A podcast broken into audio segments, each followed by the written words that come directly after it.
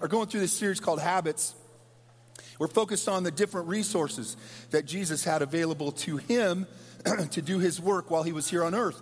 He had the Holy Spirit, he was filled with the Holy Spirit, he was empowered by the Spirit, um, he was conceived by the Spirit, he had the scriptures, he focused on the Word of God, and he obviously knew the scriptures. That would have been the Old Testament, uh, the law, and the, the prophets. He was aware of them, he had immersed himself in them, and then he had. Um, he had a prayer to the Father, so he talked to God, direct line of communication with his Father. And then he had relationships, key relationships. Last week we looked at the, the Holy Spirit. We want to develop habits in our lives that keep us connected to these resources, to the Holy Spirit. Last week we learned we're to be filled with the Spirit. We need to energize our lives with the truth of God, with the presence of God so that just like a sponge is filled up with water, when it gets immersed in it, we're filled up with the Holy Spirit. This week we want to focus on the scriptures. You know, this week we taught the children the, from the Bible. They learned lessons from the Bible. I wonder what you think of the Bible. George Foreman, heavyweight fighter years ago, but he wrote a book called God in My Corner. In it, he said, he, he kind of wrote about his first encounter with the Bible. He said uh, back in 1974, he was headed to Africa to fight Muhammad Ali in a very famous battle. And uh, as he prepared to go, he had a friend who gave him a Bible. He said, Keep this with you, George, for good luck. And George said, Well, I thought the Bible was just a shepherd's book, a shepherd's handbook, because the only verse I knew was, The Lord is my shepherd. Right? Because I didn't know what the Bible had in it, but he goes, I took it and I kept it with me.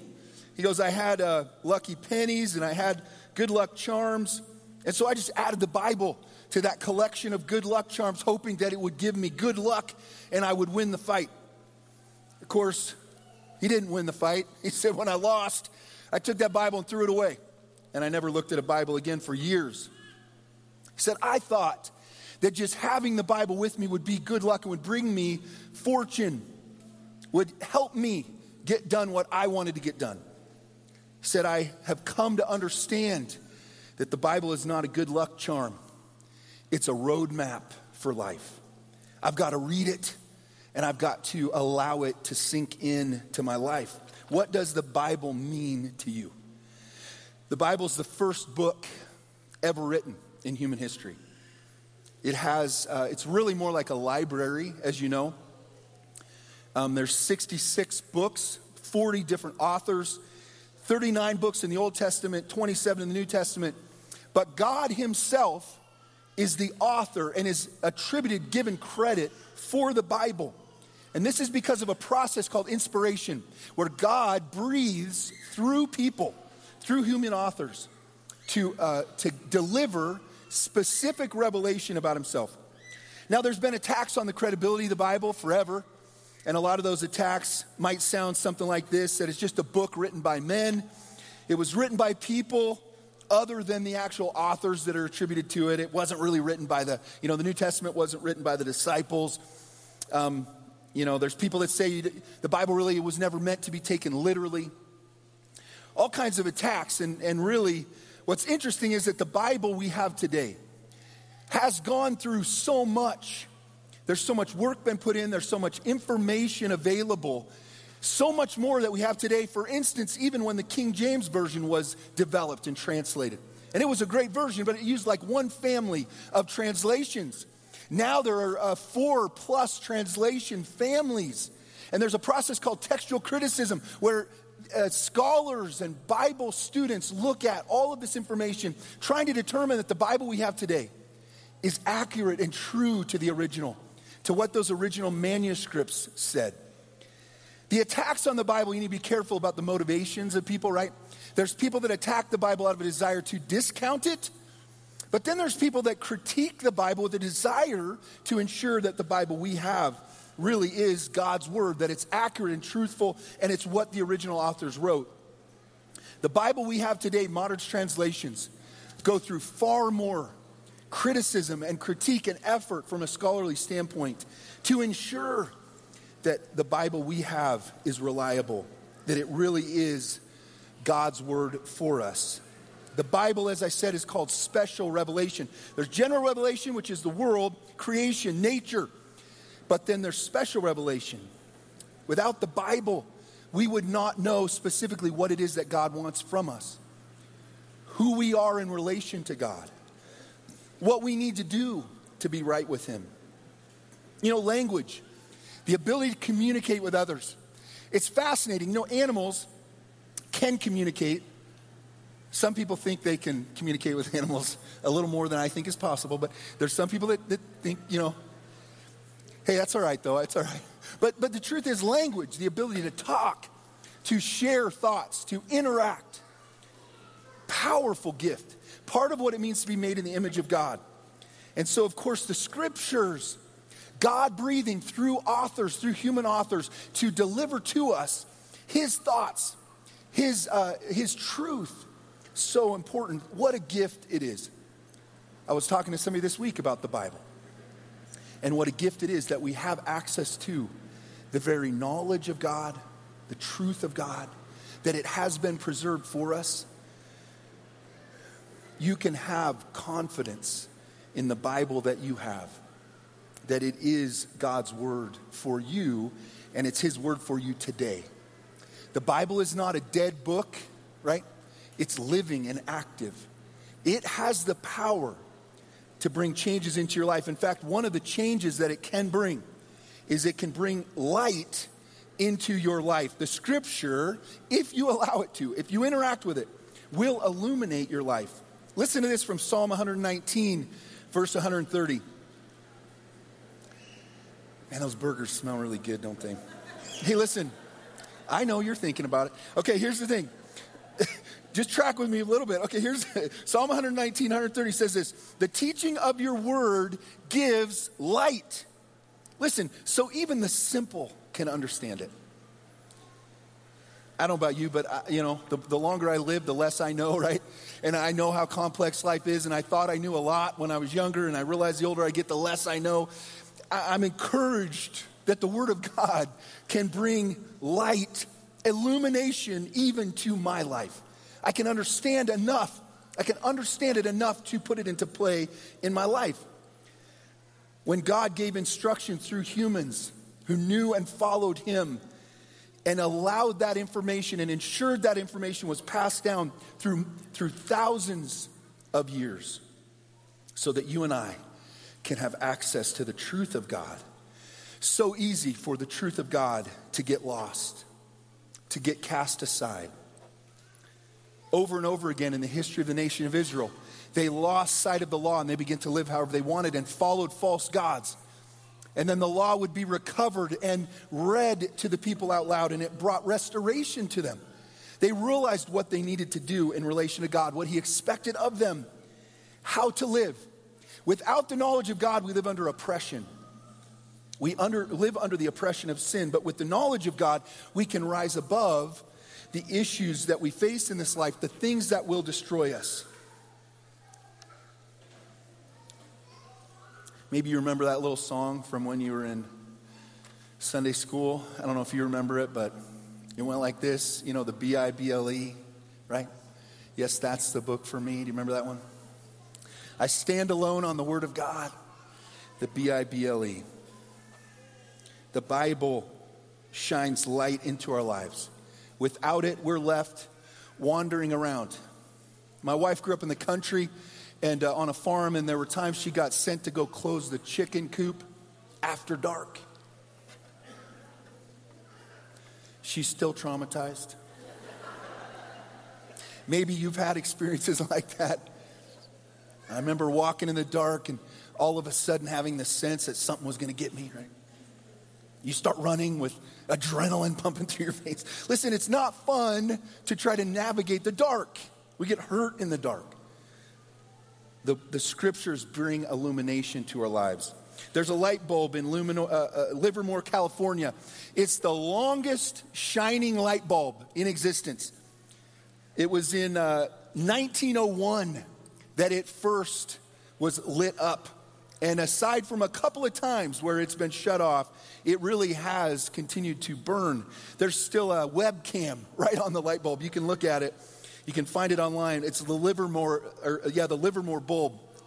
It has shined for over 100 years. The Bible has been shining a light into the human existence for thousands of years.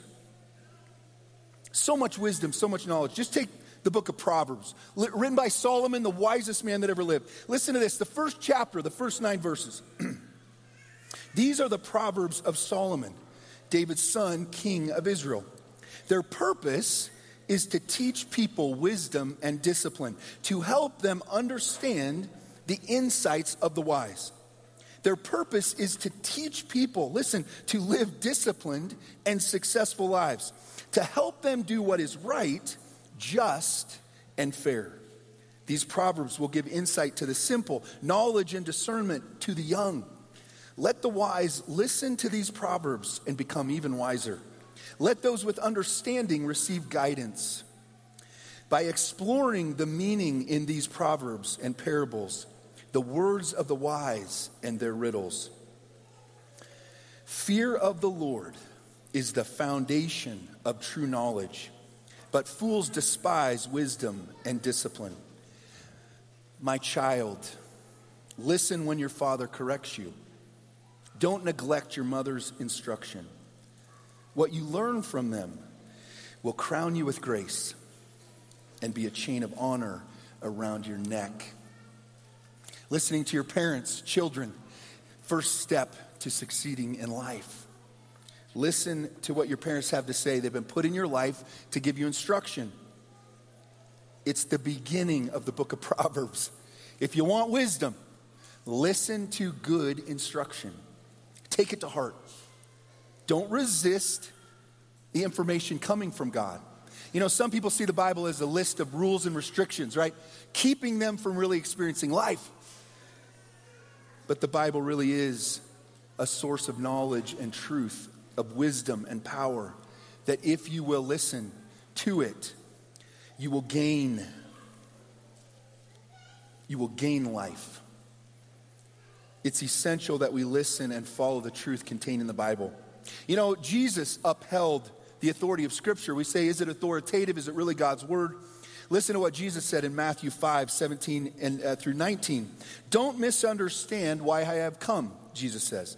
I did not come to abolish the law of Moses or the writings of the prophets. No. I came to admonish, or excuse me, accomplish their purpose. I tell you the truth, until heaven and earth disappear, not even the smallest detail of God's law will disappear until its purpose is achieved. So if you ignore the least commandment and teach others to do the same, you will be called least in the kingdom of heaven. But anyone who obeys God's laws and teaches them will be called great in the kingdom of heaven. Listen to Jesus. He didn't come to discount, right? That's why we still preach and teach and learn from the Old Testament. Until that word of God has accomplished its purpose, it stands, it will continue. Jesus said, I just came to fulfill much of what was written in the Old Testament. Do you realize that Jesus quoted the Old Testament quite often? 180 verses of the 1800 that contain Jesus' words and quotes, right, where Jesus was speaking. Again, 180 of the 1800 verses contain affirmations of the Old Testament. Jesus used the scriptures to affirm God's direction. Jesus used the scriptures, the Old Testament, to combat the devil's temptations, to affirm the role of marriage.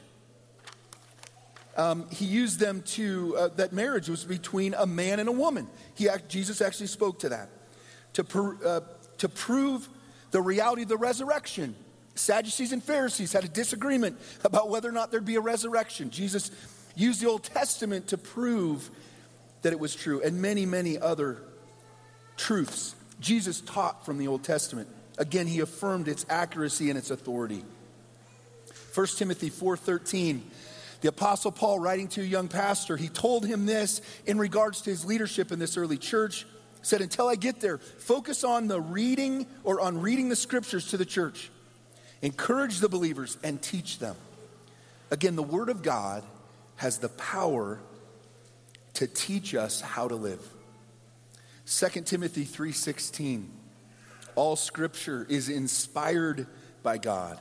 It's useful to teach us what is true and to make us realize what is wrong in our lives.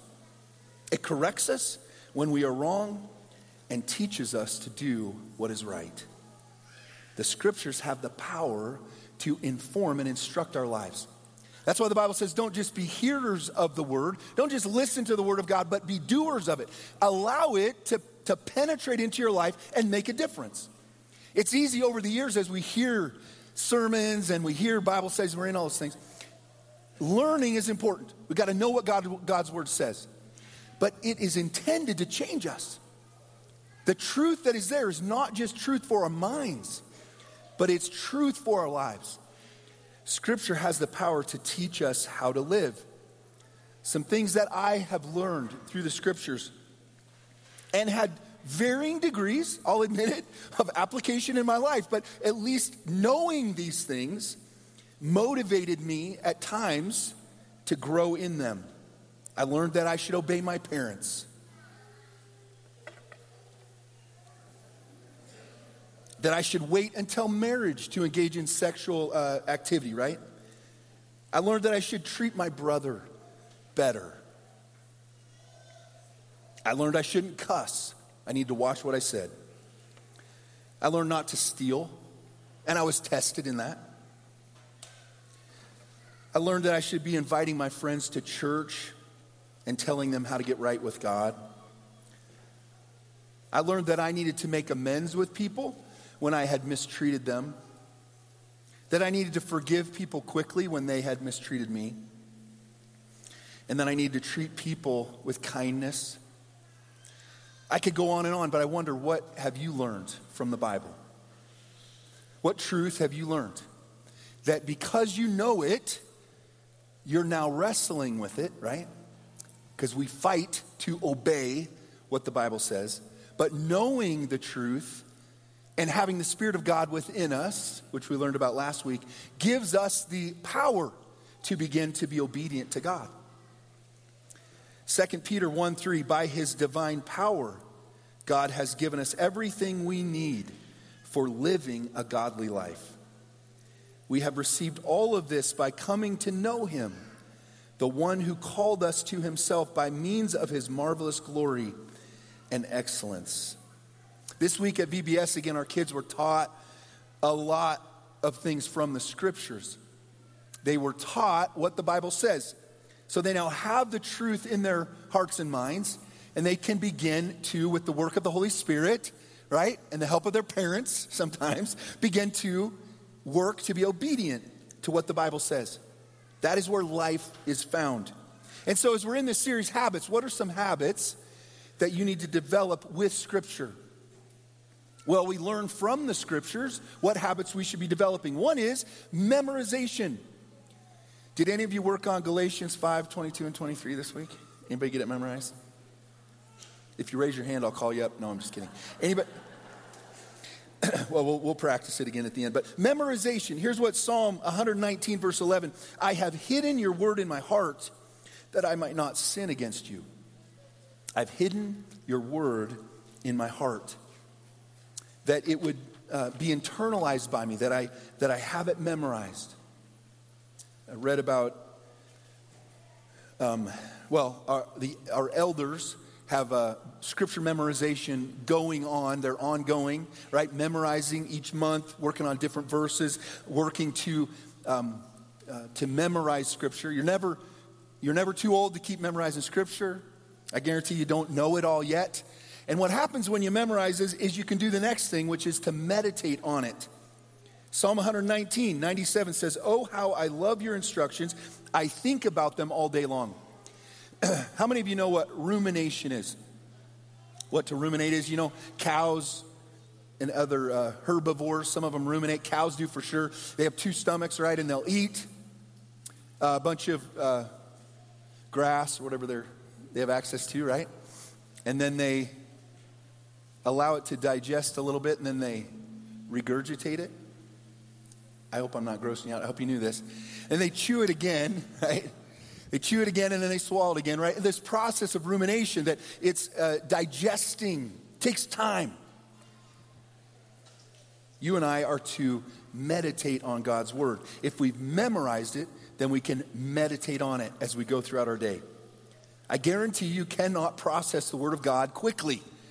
It takes time for it to settle into your life. The last is we're to love God's word. Psalm 1, verse 2 But they delight in the law of the Lord, meditating on it day and night. Loving God's word.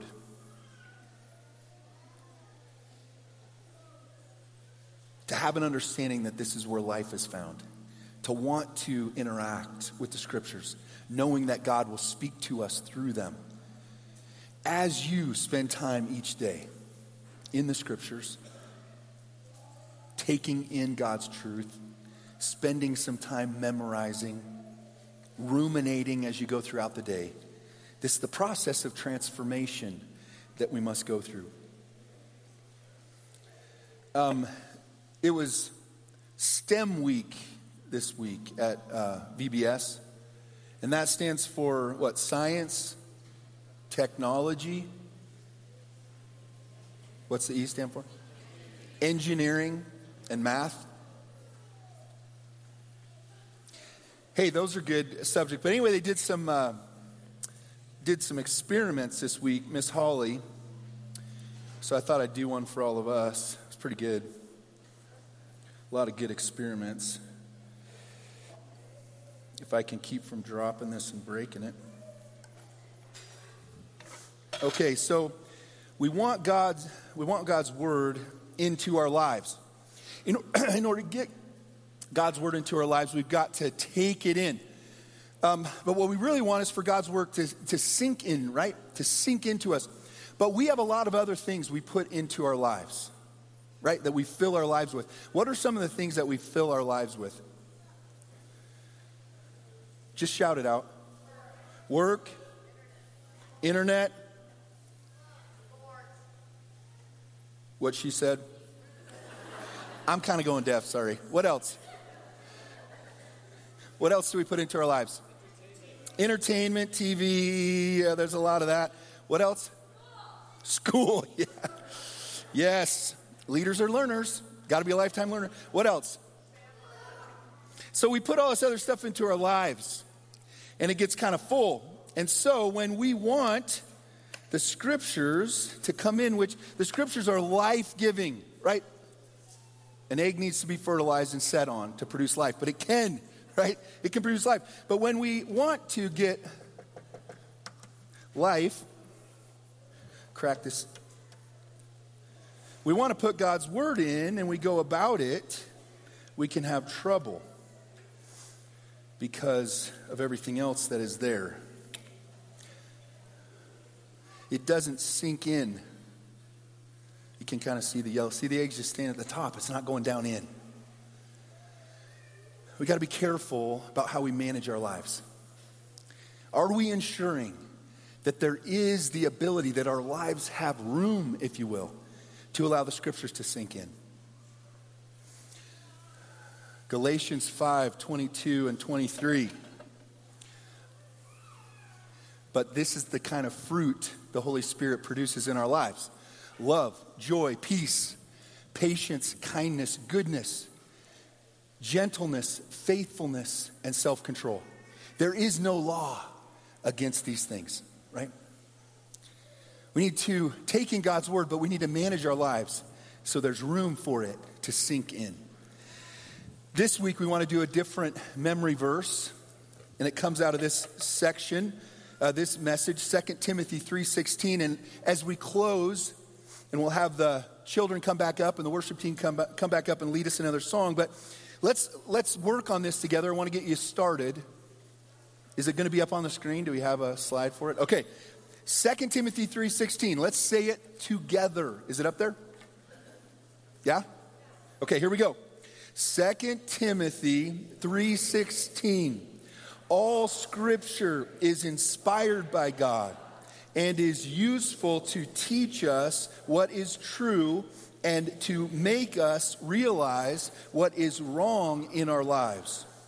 It corrects us when we are wrong and teaches us to do what is right. That was good. Let's try one more time. We're on a roll. 2 Timothy 3:16 All scripture is inspired by God and is useful to teach us what is true and to make us realize what is wrong in our lives. It corrects us when we are wrong and teaches us to do what is right. All right. If you put it on like a card and you just uh, work on a little phrase at a time and work your way through it, you can memorize it. If you record it or listen to a recording of it, you can, uh, sometimes that'll help us memorize. One of the things I used to do is uh, for, for kids, I learned this, but to write it on a whiteboard and then just erase one word at a time and kind of keep saying it over and over again.